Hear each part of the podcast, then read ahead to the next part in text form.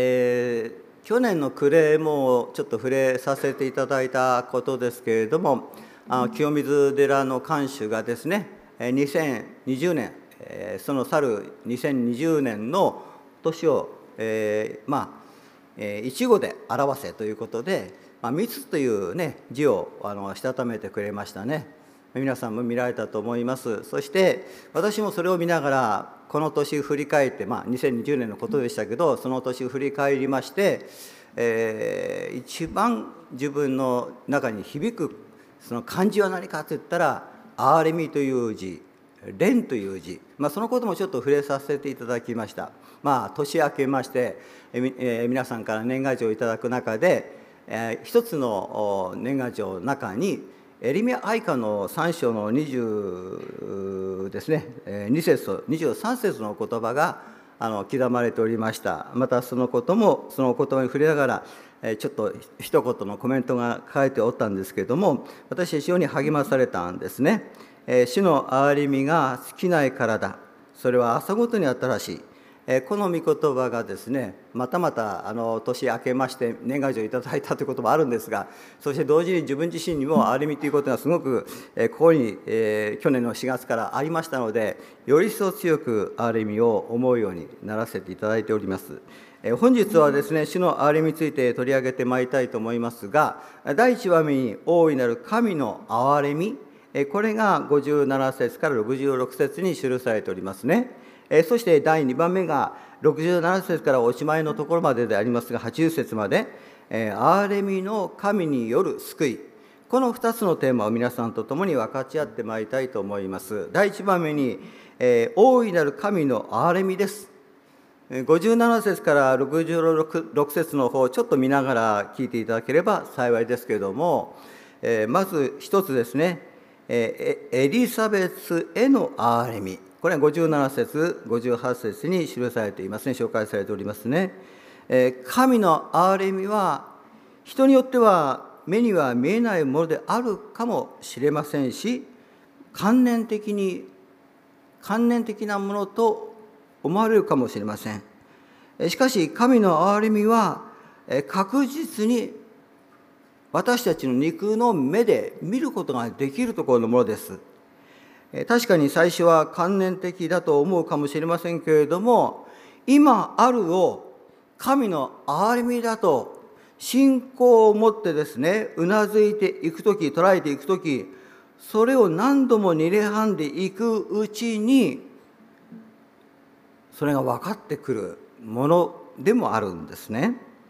またある時ですね私たちのいろいろの必要が具体的に答えられて非常にタイムリーで驚くほど具体的に目に見える形となってくる時ですね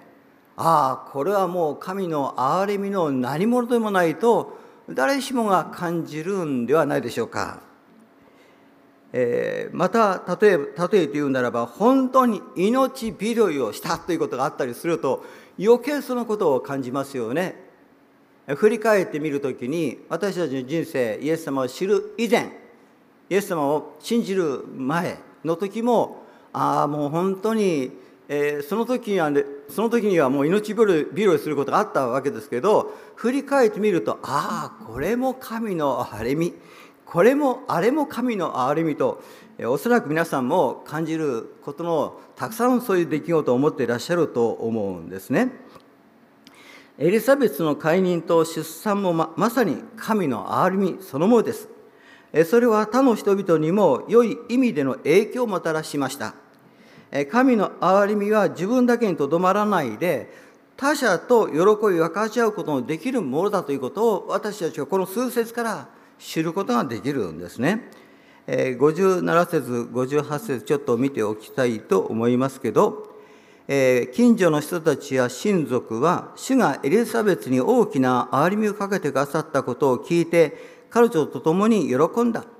8日目になり、人々は幼子に割礼を施すためにやってきたと書いてありますが、ここの下りのところところを見るときに、まさしく神の憐れみを実体験したエリザベスの姿が描かれておりますし、その大いなる憐れみを見まして、彼女と共に、喜んだ人々のその姿の中にも神の憐れみが映し出されているのをまたそれが広がっているのを見ることができますね。これがまだまずエリザベスへの神の憐れみです。で次にですねザカリアへの神神の憐れみを見ておきたいと思いますが59節から66節の方を見てください。え当然エリザベスへの憐れみは夫婦であるザカリアへの憐れみでもありますね。59節8日 ,8 日目になり人々は幼子に割礼を施すためにやってきた。彼らは幼子を地の名にちなんでザカリアと名付けようと従ってありますが赤が赤赤子が生まれました8日目生まれて8日目になりますと割礼を施すとともに命名をすることになるわけですね。その時近所の人たちが父親の名にちなんでザカリアと名付けようといたしました。あんなに年を取りそれももう子供のことを諦めていたのにかかわらず神が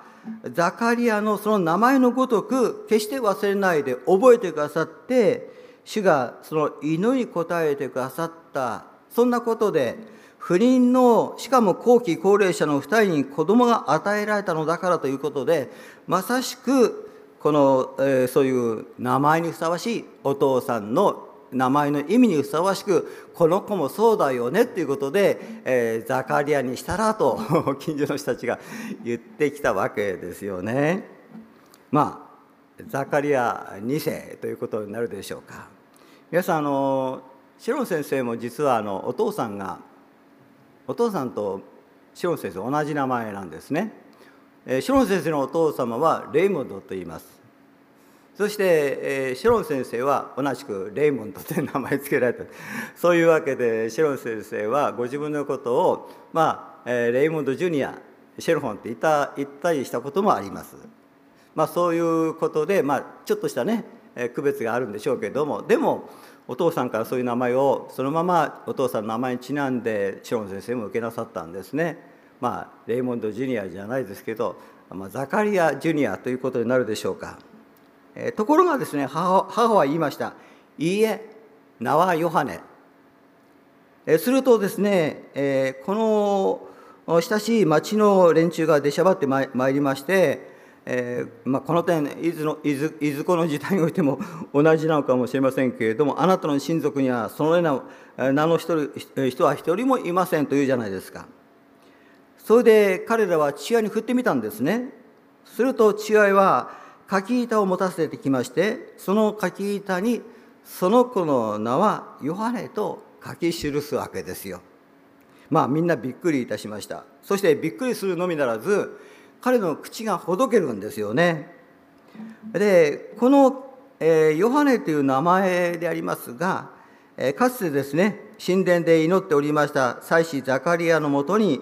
神の御使いガブリエルが現れましてあの告げるわけですよねその時のお言葉に由来して付けられた名前なんですねいわく恐れることありませんザカリアあなたの願いが聞き入れられたのですあなたの妻エリザベスはあなたに男の子を見ます。その名をヨハネと付けなさい。で、見つかりはさらに付け加えて言うわけです。その子はあなたにとっても、多くの人々にとっても喜びとなる。大いなるものとなる。聖に満たされて来たるべき主に多くの人々を立ち返らせる人物になると、こういうふうに語るわけですよ。ですから、その子の名はヨハネと。見つかりがつけた通りザカリアはそれを書き板に記したわけです。でこのヨハネとはヘブル語ヘブライ語で、えヨハナンっていうんですね。ヨハナンっていうのはこれはヤウェは恵み深い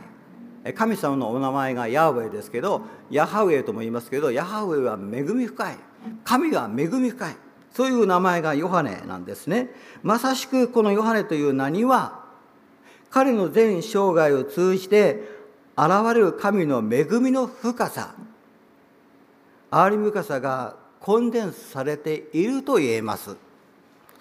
えー、私たちの名前どうでしょうかね。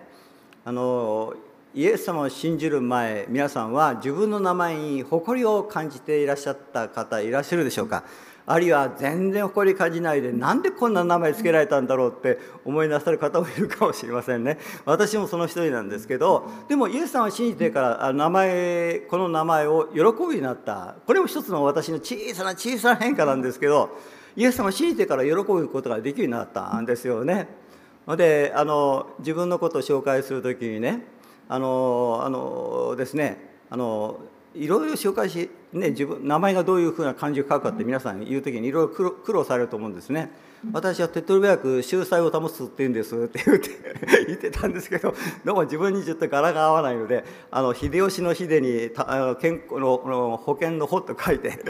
言ったりするんですけどそんな感じでありますが皆さんはねその名前でどんなふうに感じなさるでしょう？あのイエス様の恵神の恵みの角度から自分の名前をもう一度思い起こすっていうことはとても必要だと思うんですね。いかがでしょうか。そこにも神様の憐れみが刻まれているかもしれませんね。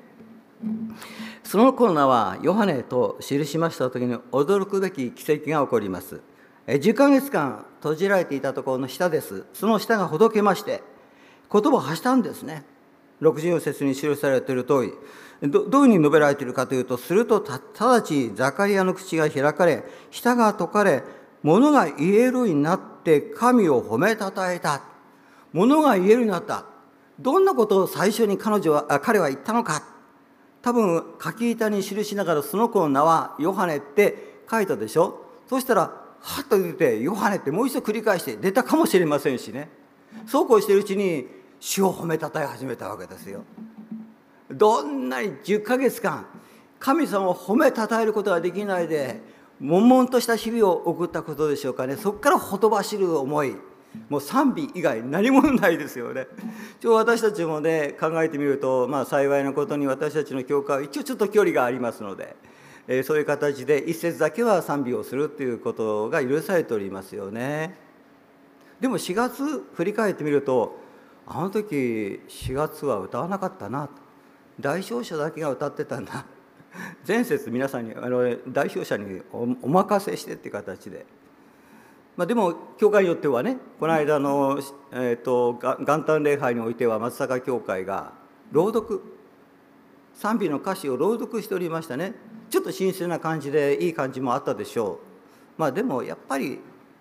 松坂の教会の兄弟姉妹たちに言わせるなら早く賛美したいって誰も思うに違いないと。それはどこの教会でもそうだと思うんですよね。思い切って証明たたえたいと。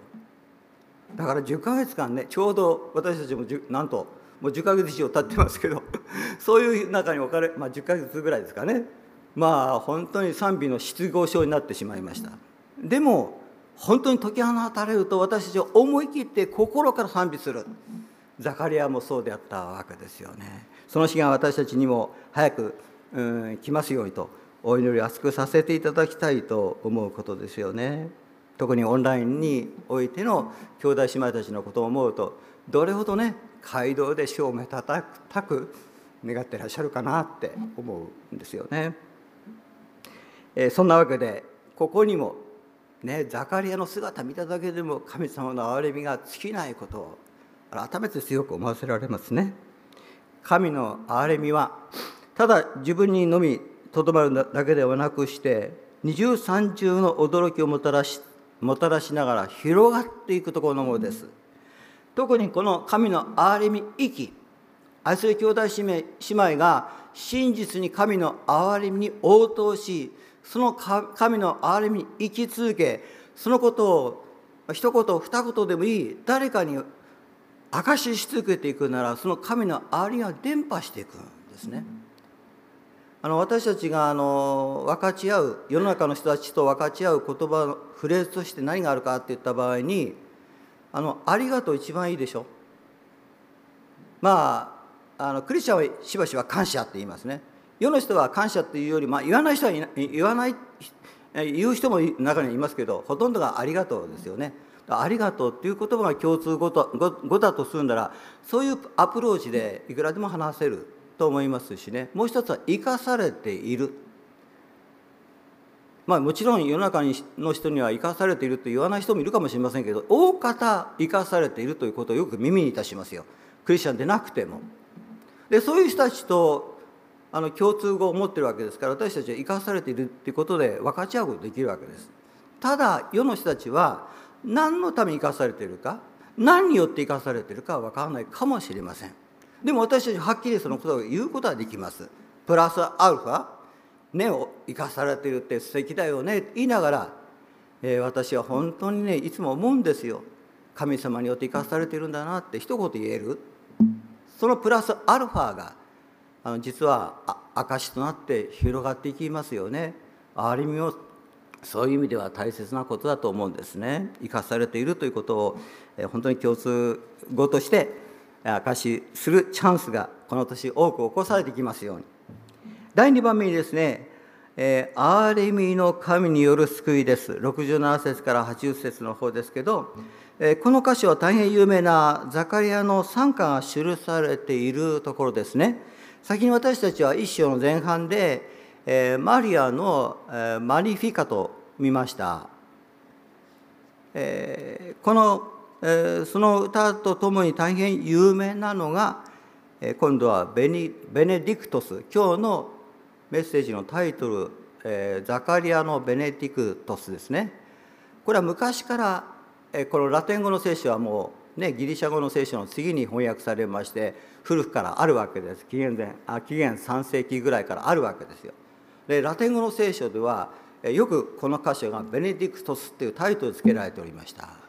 で大変有名なわけですよね。でこの「ベネディクトス」っていう言葉はどこから来てるかというと68節の頭「ホミカナ」というところにに見られます。これラテン語で「ベネディクトス」というわけですよね。ででこのそれがそうであるとするなら今日も私たちはあの力の塩っていう賛美をいたしましたけどあのあのところにね主にあの主を褒め、えー、たたえっていう何度もそのフレーズが出てきますね。ああベネディクトスだな と思いながら賛美をさせていただきましたけれどもこのベネディクトスっていうのは英語英語ではベネディクションって言いますよね。それ祝祷という意味にも礼拝の後に最後に牧師が祝祷いたしますよね。あの祝祷英語ではベネディク、えー、ベネディクションって言いますね。ですので褒めたたえるとかあるいは祝福あるいは祝祷という意味でもあるんですよね、えー、ベネディクソスまさに神への賛美そのものです。ですが皆さんルカはこのベネディクトス後の後世の人たちがラテン語の聖書を使っていた後世の人たちがここ読みそのように名付けましたけれどもルカは何と言っているかというとこのザカリアの賛美賛歌を精霊に満たされて予言したと言ってるわけです。これが67節ですよね。父親のザカリアは精霊に満たされて予言した。つまり68節から「褒めかな」って書いてあるから歌と思いきや実はその内容は予言なんですよということなんですね。で事実予言なんです。よく見ると2つの予言が記されている。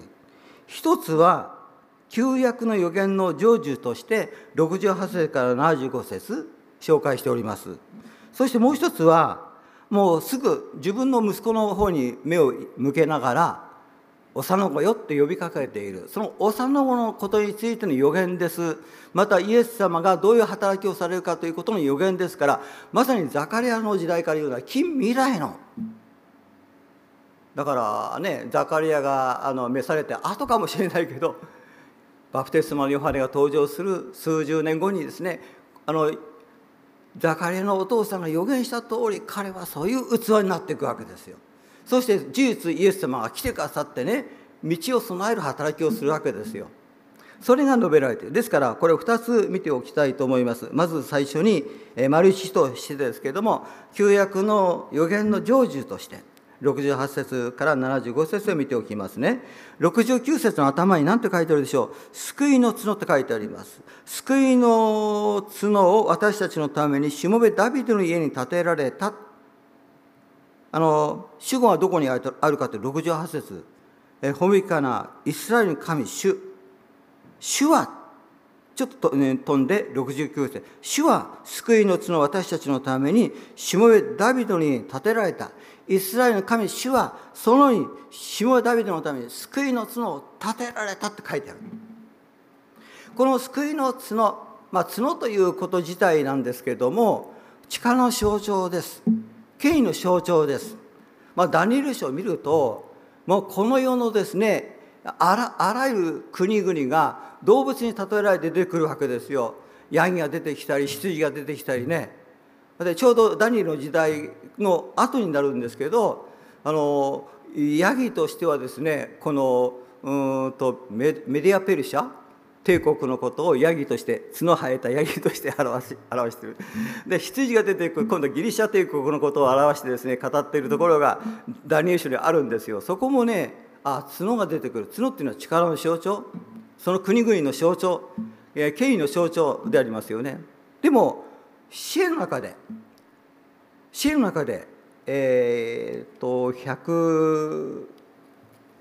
あごめんなさい18編、えー、ただの18編詩篇の18編と第2サムエル22章同じダビデの詩が載せられているところなんですけれどもイスラエルの王ダビデザカリアの時代から言うと1000年前の王様ですけれどもその王様が真のイスラエルの神を何と呼んだかというと救いの角と呼んでるんですね。いわく主は我が岩を我が砦我が救い主ここも重要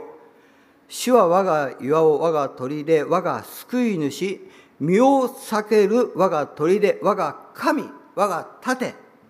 我が救いの角我が櫓。とこう呼んでる。すごい呼び方ですね。皆さんねあの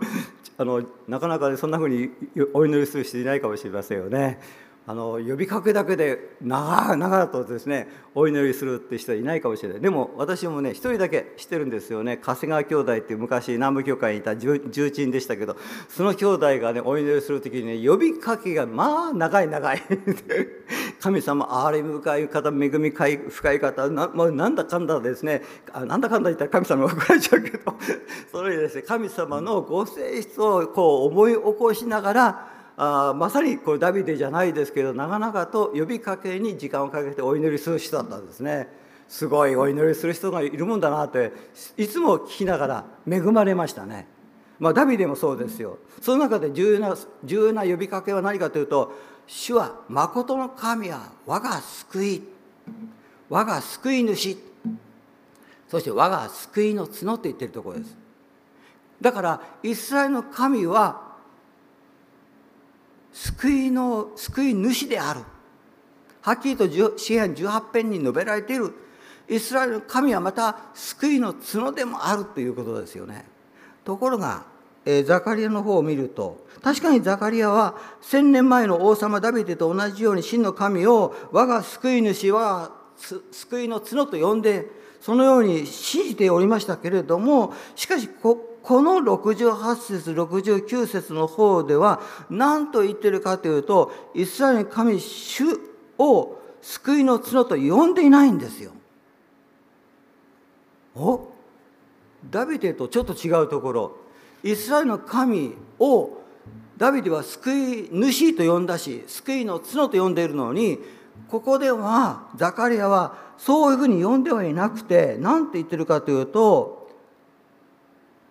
イスラエルの神が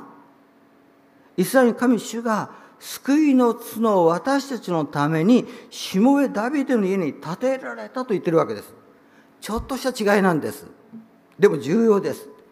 つまりイスラエルの神が別な方を指しながら救いの角を建てたと言ってるわけです。ダビデの家のために私たちのために建てたというんですね。それもですね千年前にあのダビデに神が約束約束してくださったようにダビデの家のためにダビデの子孫にとって救いの力となってくださるお方を立てるという予言がここで成就すると。まあ、くどいようですけど支援では神を救いの角と呼んでいるのにザカリアの詩では神が救いの角を立てたと言ってるわけですよね。してみるとこの救いの角は誰でしょう？また救い主は誰のことを指しているでしょう？今でもなくもう皆さんお分かりお分かりのように 主イエス様に他ならないじゃないですか。だからね次続いて2章のルカの2章11節の方には今日ダビデの町であなた方のために誰が生まれたんですか？救い主がお生まれになりました。神こそが救い主というのがイスラエルの人たちの信仰告白なんです。だけどその救い主がなんと今日ダビデの町にお生まれなさった。神が人となってこの地上に来て救い主となってくださったということがあもう言っちゃうとね 2, 2章を話す時どうしようかと思うようなことになっちゃうんですけど。まあそういうことの素晴らしいメッセージが2章11節にあるじゃないですか。だから救いの角っていうのはイエス様なんですよね。そして、えー、このザカリアはですね、このしこのところにおいてさらにどこから私たちはこの救いの角によって救い出されたかそして何のために救いの角によって救われたかということを語り出しますね。英語で言うと from to の構文で言い表すことができる場所です。from は71節と74節です。どこから救われた何々からって言ったらそう敵から救われた。まあ、ですから71節の方を見るとこの救いは私たちの敵からのって書いてある。私たちを憎む全てのものかものの手から救いの救いであると。そして74節も同じく繰り返して言っておりますよね。であの旧約時代の敵といった場合にはそれはねあの外国が攻めてくるものを敵というでしょう。また隣国その隣国の国で敵対関係にあるところの国を敵と指すでしょう、まあ、具体的に人に関わるそういうふうな敵なんですよ。ところが新約に至ってはねイエス様何とおっしゃったか、えー、あなた方、えーえー、イエス様はね敵を愛しなさい敵のために祈りなさいとおっしゃった。そしてよくよく読んで新約聖書読んでいくと敵は私たちの身近にいるところの者たちではなくてね私たちにのことを傷つけたり私たちを裏切ったり私たちにあらぬことを言ったりするそういう人たちが私たちにとってまるで敵のように思うかもしれないけれどもしかし敵は本能寺にありそこじゃないんだよ本能寺だよサタンにあるんだよっていうのが新約聖書のメッセージじゃないですか。私たちはねあの自分を傷つけて傷つける人たちのことをすぐね敵対感情を持ってしまいやすいものです。なんと小さな祝いもでしょう。すぐそういうふうになってしまいやすい。私たちです。裏切られたりすると余計私は腹立たしく思います。それがあたもまあ普通はそうは思わないんだけど敵のような感覚になってしまいますよね。でも愛する兄弟姉妹どんなに私たちがね傷つけられてもその敵と思えるようなその人が自分に対して犯す罪があったとして私たちの心も自殺にせられるかもしれないけれども私たちのその体もその傷つけられるかもしれないし時にはですね大きな怪我を負ってですね、まあ、一生ですねこの手が泣いてしまう人たちもいるかもしれないですよ。でもそれが私たち私たちの地獄に引っ張っていく罪じゃないんです。私たちを地獄に貶めるのは自分のうちにある罪なんですよ。自分にあるうちに住むところの罪こそが敵なんです他人じゃない。敵はサタンでありそして自分のうちに住むところの罪です。これがね他人はどんなに傷つけたとしても私たちのこの一生の中でもしかすると癒し癒しうるところのものであるんです。ところが自分の罪は自分を地獄にまで引きずってしまうところのもの永遠永遠を損なわせるところのものであるということを私たちは知らなければなりませんよね。それが敵なんです。そして同時に永遠の滅びに引きずり込むところの死もまた敵。日本人は意外と死を美化いたしますけれどもそうではない。聖書を見るときに死はまさに私たちにとって敵です。その死の棘を取ってくださった方が実にイエス様ですね。死の棘を取るということは死の棘を取るということは一度死ぬかもしれないけれど毒に侵されて永遠にその、えー、滅びに陥れられるというその効力はイエス様が全部取り除いてくださったということでもあるわけですよね。そそしてそういう意味でそこからサタンの手からそして自分のうちの罪から永遠の永遠の滅びをもたらすその死から私たちは救い出された。何のために今度は2の方ですよね。この2は74節75節見ると明らかですがそこはそこは読むだけです。74節主は私私たちを敵の手から救い出し、恐れなく死に仕えるようにしてくださる、私たちのすべての日々において、死の見舞いで経験に正しく、まあ、死の見舞いで経験に正しく、何のためかというと、主に仕えるため。敵から救い出されたのは、主に仕え、本当に死の前で経験に正しく仕えていくために他ならないと。私たちが何をするにおいても主に仕える思いでする。家事選択においても主に仕える思いでする。どんなことを言われたとしても主に仕える思いでする。ということが実はそのためにこそ私たちは救われたんだと。私たちそその思いでするなら必ずその奉仕にその使える姿に大いなる救いとともに大いなる報いがあることを私たちは覚えたいんですね。えさてこの救いの角のために実はこれはもう昔から予言されていることだよということをザカリア歌いますね70節聖なる預言者たちを通してということです。それもゼカリアはその方についてつまり終わりの日に救い主がやって来られるという予言はすでに古かの複数の預言者たちの口を通して語られてきたではないかと70節に言うんですね。続けて覚えておきたい72節73節の方では聖なる契約を覚えてということですね。単に預言者たちが預言者に神が言わしめているだけではありませんで、えー、ザカリアの2000年前の先祖アブラハムに神様が誓われた誓いアブラハムとの契約を神様ちゃんと覚えて約束を果たしてくださったそれが今回このように成就した救いの角に関する予言の成就なんだということをザカリアは歌ってるわけですよね。まさに、えー、神様は、えー、先祖たちをも豊かに憐れんでそして私たち一度一度にも豊かに憐れんで導いてくださったと歌うんですね。その憐れみの言葉、ちょっともう一回、えー、拾い上げてみておきたいと思いますが、72節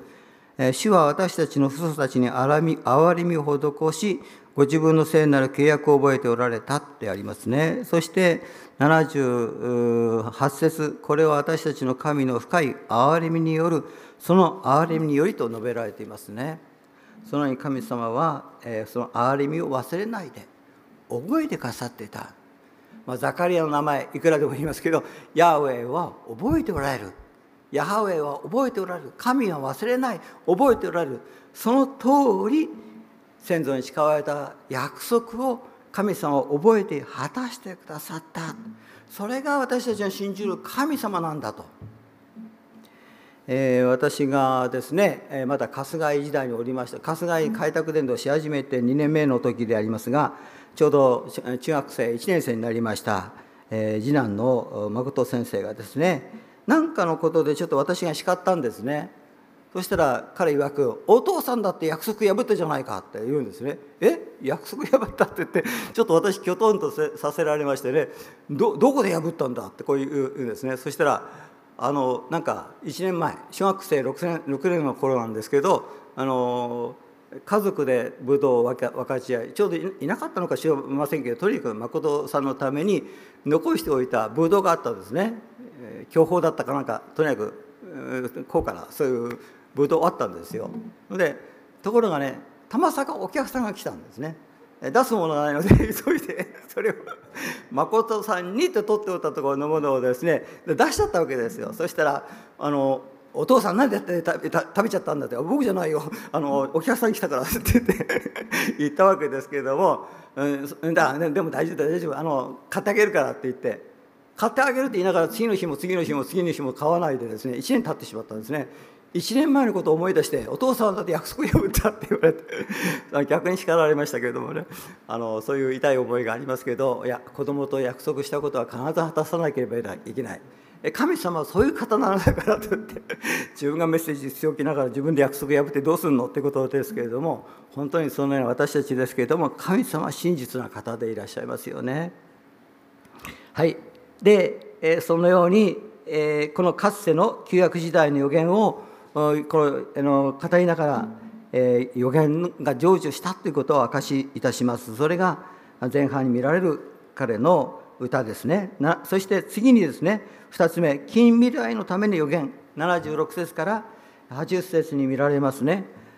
このように父なる神様は約束され予言されておりましたことを覚えておられ救いの角である救い主を世に送ってくださいました。それがクリスマスですね。そして今、その名はヨハネと名付けられた子が救い主、来臨のための道を備える器として称えられようとしています。我が子に関する予言が始まりますね。これが76節幼子よという呼びかけです。で幼子についての予言をちょっと見ておきますが、この幼子よと呼びかけの後に、あなたこそ意図高き方の預言者というふうに、えー、ザカリア自分の息子まだ赤ちゃん痛々しい赤ちゃんねその赤ちゃんを抱きながら言ったと思うんですよね。で、えー、そこから私たちはねあ間違いなく、えー、このヨハネは救い主ではないということが分かります。であのバプテスマヨハネが世に出ました時に多くの者たちがこの方こそ来たるべき救い主だと勘違いしたんですね。でそれを尋ねていくと私はそういうものではないいやしかし私の後に後に現れる方こそ私はその方の靴の紐を解く値打ちもないものだってまあイエス様のことを後後にですねイエス様のことを紹介することになるわけですね。そしてほとんどのバプテスマヨハネのもとに集まっていた若い者たちがヨハネの弟子たちがイエス様の弟子になって、え後に十二人に選ばれていくわけですよね。そういう意味でガブリエルが同じことを言ってましたけれども神様はこのバプテスマヨハネを先駆者としてお使わしくださいましたね。78節の方を見ましょう。今度は救い主来臨の予言です。さらにザカリアは救い主来臨をこう告げます。78節でえー、あけぼの光が意図高きところから私たちに訪れと言いますね。あけぼの光といえば皆さんももうお分かりですね。救いの角であるイエス様のことです。えー、そしてまさにイエス様を表す言葉があけぼの、光です。あの救い主の到来の予言が2000年前からはたまた、えー、1000年前のダビデの時代からあるいは預言者たちを通しましてされてきましたけれどもついにこのザカリアの時代に至って救い主があけぼのの光として現れてくださった。これが成就したってことをねもうザカリアは言うまでもなくねエリザベスから聞いています。マリアが解体して、え、そしてもう間もなくこのヨハネが生まれた6ヶ月後に生まれようとしてるんですよって。あの方こそマリアのお腹の中にいる赤ちゃんこそ救い主ですよっていうことを知ってますから彼はですねあ救い主が来られた本当に長い間何とも待ちわびていたことだろう確かに神様を送ってくださったということで湧き出すような思いでもってこの賛美を捧げるわけですよね。まさしくこの最後の方に記されていますように明けぼの光が糸高きところから私たちに訪れ暗闇と死の影に住んでいた者たちを照らしこれはイザヤ書の予言の通りです、え私たちの足を平和の道に導くと。このように彼はイエス様についての予言を締めくくっています。最後の説は80節。えー、荒野で時を待つヨハネのことについて触れられています。人々のために主と出会う人々のために道を備える人。そのために彼は後世の人々から先駆者ヨハネと呼ばれるようになりましたバプテスマのヨハネとも呼ばれますけれども先駆者ヨハネですねでこの幼子は成長し悔い改めなさい天の御国が近づいて近づいたからと語り出すまであので、え、神様のご訓練をいただくことになるわけですね。ここで一章が締めくくられます。本日はですね、私たちは神の大いなる憐れみについて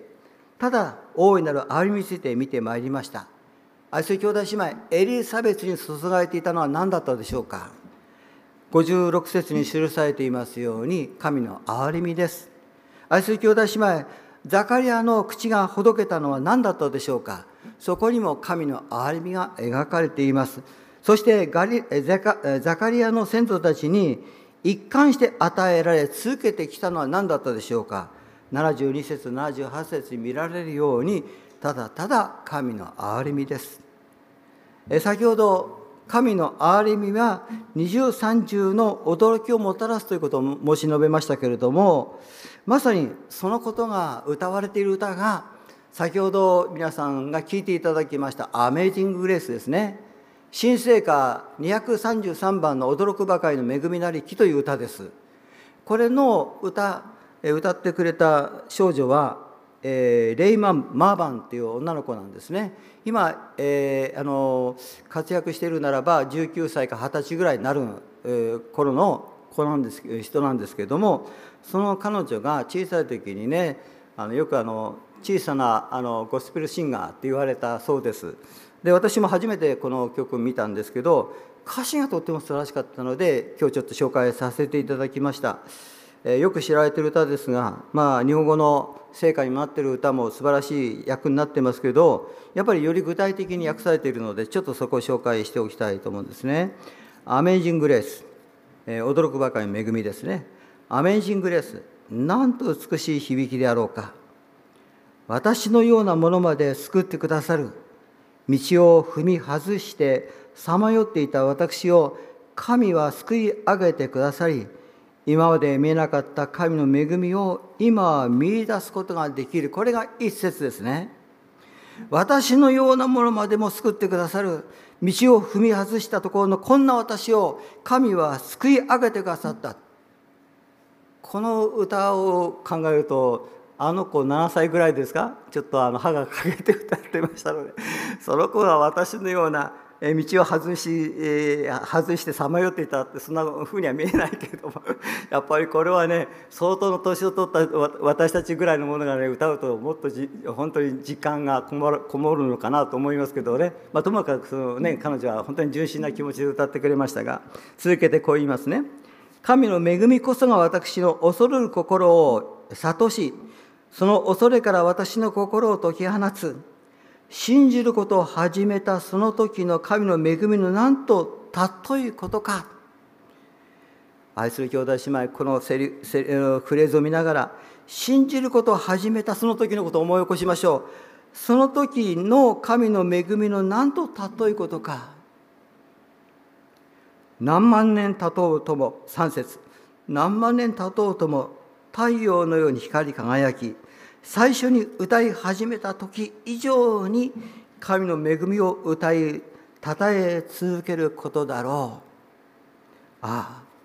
あアメージングです、ま、そういうふうに彼女は歌ってくれました。愛する兄弟姉妹ジョン・ニュートンはねあの本当にどうしようもない奴隷商人です。人を売って金儲けをしたところの人です。その人が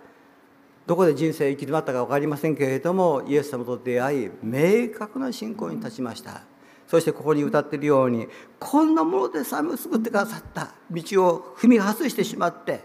神様に乗られるべきものだものなのにかかわらずこんなものが神の恵みを見ることができるようになった。今までは目が見えなかったけど目が開かれて見ることができるようになった。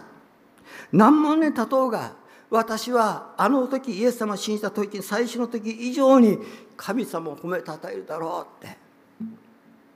私たちはこういう熱い思いを持ってね神様の憐れみを歌い続ける神様の恵みを歌い続けるものとならせていただきたいとそう願うことです。お祈りいたしましょう。